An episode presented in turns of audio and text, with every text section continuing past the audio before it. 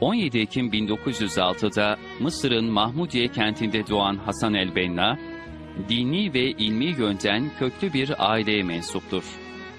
Babası hadis alimiydi. Hadis konusunda bizzat kendisinde yazdığı eserler vardır. İşte böyle ilmi bir yuvada büyüyen Benna, ilim, takva ve zühd atmosferinde çok güzel yetişmiştir. Daha küçük yaşlarda üstün bir zekaya sahip olduğu gözleniyordu. Gece namazlarına ve pazartesi perşembe günleri oruçlarına devam ediyordu. Küçük yaşlarında Kur'an-ı Kerim'i yarısına kadar ezberleyen Hasan el-Benna, 15 yaşlarında hıfzını tamamladı. Yüzünün hatlarında devamlı bir elem ve hüzün görünüyordu. Kalbinde Müslümanların dertlerine çareler arama aşkı vardı. Onun bu hali zaman zaman bazı kötülükleri bizzat kendi eliyle değiştirmeye götürüyordu. Nafile ibadetlere devam etmesiyle ruhu enginleşmiş ve nefsi daha da patlaşmıştı. Ayrıca daha talebelik yıllarındaki İslami çalışmalarından dolayı da genel kültürü oldukça gelişmişti. Okuduğu medresede kötülüklere karşı mücadele adında bir teşkilat kurarak bazı önemli şahsiyetlere mektuplar gönderip onlara nasihat etmeye ve onların dikkatlerini toplumdaki kötülüklere çekmeye başlamıştı. Liseden mezun olduğunda Mısır'daki tüm talebeler arasındaki sıralamada beşinciydi. Üniversite ise Darül Ulum'da okumuştu. Üniversiteyi bitirme imtihanlarını verirken 18 bin şiir beyti ve bir o kadar da nesir ezberlemişti. Üniversiteyi bitiren Hasan el-Benna, İsmailiye'deki okullardan birine tayin edilmişti. O zaman İngilizlerin tüm güçleri İsmailiye'de toplanmıştı. Okullarda Avrupa usulü eğitim yapılıyordu. İsmailiye bu haliyle sanki Londra'nın muhitlerinden birini andırıyordu. Halkın çoğuysa bir İngiliz şirketi olan Suez'te işçiydiler. Hasan el-Benna, İngilizlerin Mısır halkını ezdiğini ve onu zelil ettiğini görüyordu. Mısır halkı sanki onların kölesiydi. Her türlü fesat almış yürümüş ve haramlar mübahlaştırılmıştı. Özellikle 1924'te hilafet yıkıldıktan sonra bu durum daha da artmıştı. Diğer taraftan Benna, Batılıların İslam'ı ortadan kaldırmak için yaptığı çalışmaları gördükçe kalbi parçalanıyordu. İşte Hasan el-Benna o dönemleri anlatırken şöyle diyordu. Allah bilir nice geceleri ümmetin dertlerine çareler aramak için geçirdik. Ve ümmetin hallerini tahlil etmek, dertlerini ortadan kaldırmak için ne kadar düşündük. Bu hallerin tesirinden bazen ağlama durumuna gelirdik. Derken Hasan el-Benna kendilerinde hayır alametleri olan bazı kişilerle irtibata geçiyordu. Kendisiyle birlikte altı kişi bir araya gelerek İslami çalışmaların çekirdeğini oluşturmak için anlaştılar. Benna bu kurduğu teşkilatına yeni bir isim almaması için biz Müslüman kardeşleriz dedi ve cemiyetin adı İhvan-ı Müslimin oldu. Hasan el-Benna ilk davetine İsmailiye'de başlamıştı. Çalışmalarını bereketlendiren Allahu Teala onun elleriyle kahvelerde zamanlarını boşa geçiren insanlardan İslam davası için mümtaz şahıslar yetiştirmişti. Bunlara örnek olarak İslam davasının ilk öncülerinden Şeyh Muhammed Fergali, İngiliz komutanın karşısına dikilmiş şöyle diyordu.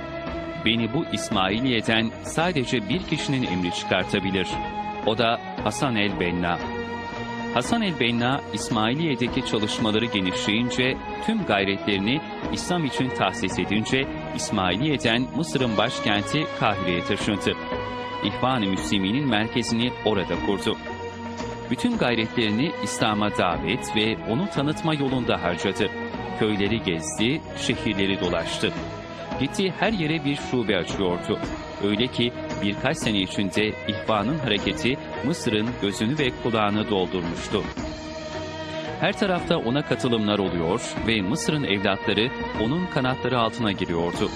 Bunu gören hükümet, ihvanın yayılmasından korkarak onu kontrol etmek için her türlü çareye başvuruyordu. Hasan el-Benna'yı gezi istihbarattan birçok kişi takip etmeye başlamıştı. O nereye giderse onlar peşinden ayrılmıyorlardı. Derken 1947 senesinde Hasan el-Benna bazı müşahitlerini Filistin'e gönderiyordu. Filistin dağları ve köyleri daha önce görmedikleri ender mücahitler görmeye başlamışlardı. Evet, Filistin Yahudi'ye kuvvetli bir ders vermek ve onlara zilleti tattırmak için ölümü hayata tercih eden insanlara şahit olmuştu. Bu arada Kral Faruk bu büyük gelişmelerden dolayı meseleyi İngilizlerle beraber düşünmeye başladı.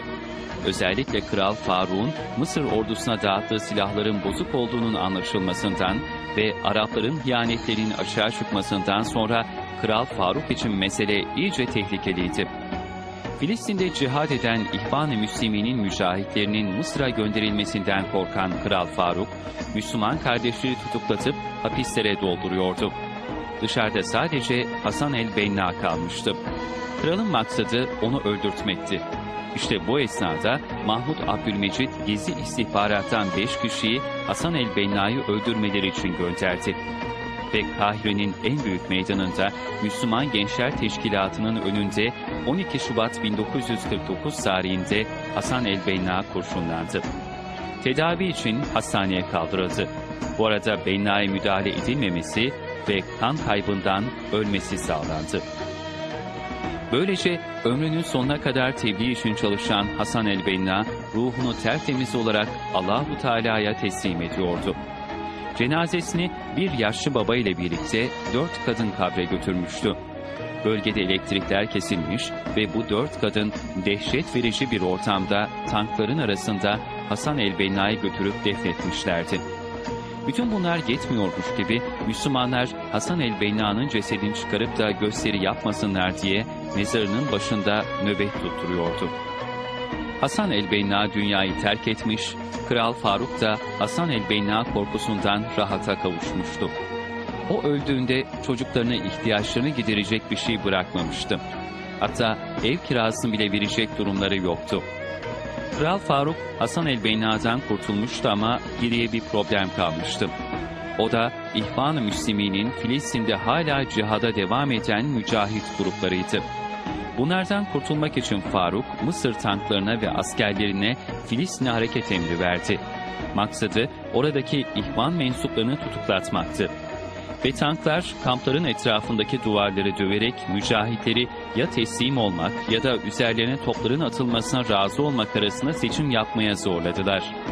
Mücahitler de etrafın cehenneme çevrilmesini istemediklerinden teslim oldular. Oradan hapishaneye taşınan mücahitler böylece duvarlar arkasına terk ediliyordu.